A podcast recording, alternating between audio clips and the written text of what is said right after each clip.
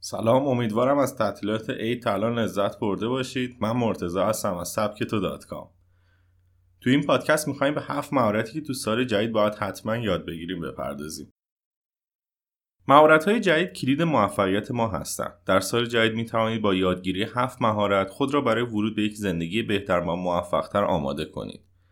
این مهارت ها جز سلاح های مهم جنگجویانی است که می‌خوان به دل وقایع بزنند و پیروز و سربلند از آن بیرون بیایند. یادتان باشد این مهارت ها با تمرین به دست میآید. بنابراین تمرین مداوم را از یاد نبرید. یک مهارت صحبت در جمع.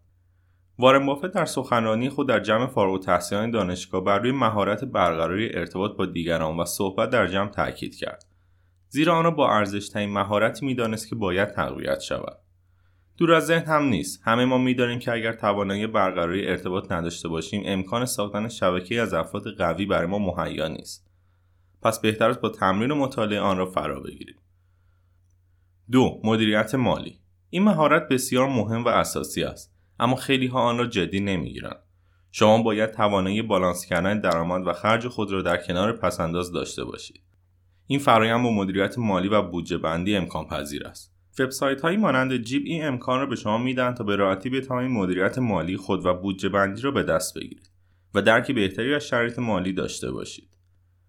3. سرمایه گذاری یادگیری سرمایه گذاری کار پیچیده ای نیست. یادتان باشد بدون سرمایه گذاری کسی به ثروت نمی‌رسه بنابراین وقت بگذاریم و سرمایه گذاری در بورس را یاد بگیرید. خیلی منابع رایگان و کتابی وجود دارد که به وسیله آن با اصول اولیه آن آشنا می‌شوید. 4. زبان یاد بگیرید. در زمانی هستیم که به راحتی می‌توان با دیگر افراد این کره خاکی از طریق اینترنت ارتباط برقرار و تجارت کرد.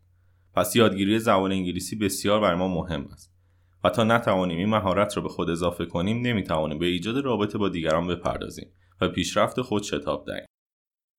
5. مهارت برنامه‌نویسی. شاید در حال حاضر یک ایده ناب در ذهن دارید و برای اجرا آن به یک برنامه نویس تا بتوانند آن را به یک وبسایت یا اپ موبایل تبدیل کنند. چرا خودتان یاد نمی‌گیرید؟ برنامه‌نویسی امکان خلق خیلی از ایده ها را به شما می‌دهد.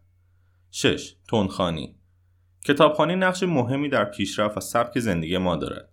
اما در دنیای پرمشغله امروز کمبود وقت یک معضل بزرگ است. تندخانی را فرا بگیرید تا بتوانید در زمان کمتری اطلاعات بیشتری از کتاب استخراج کنید.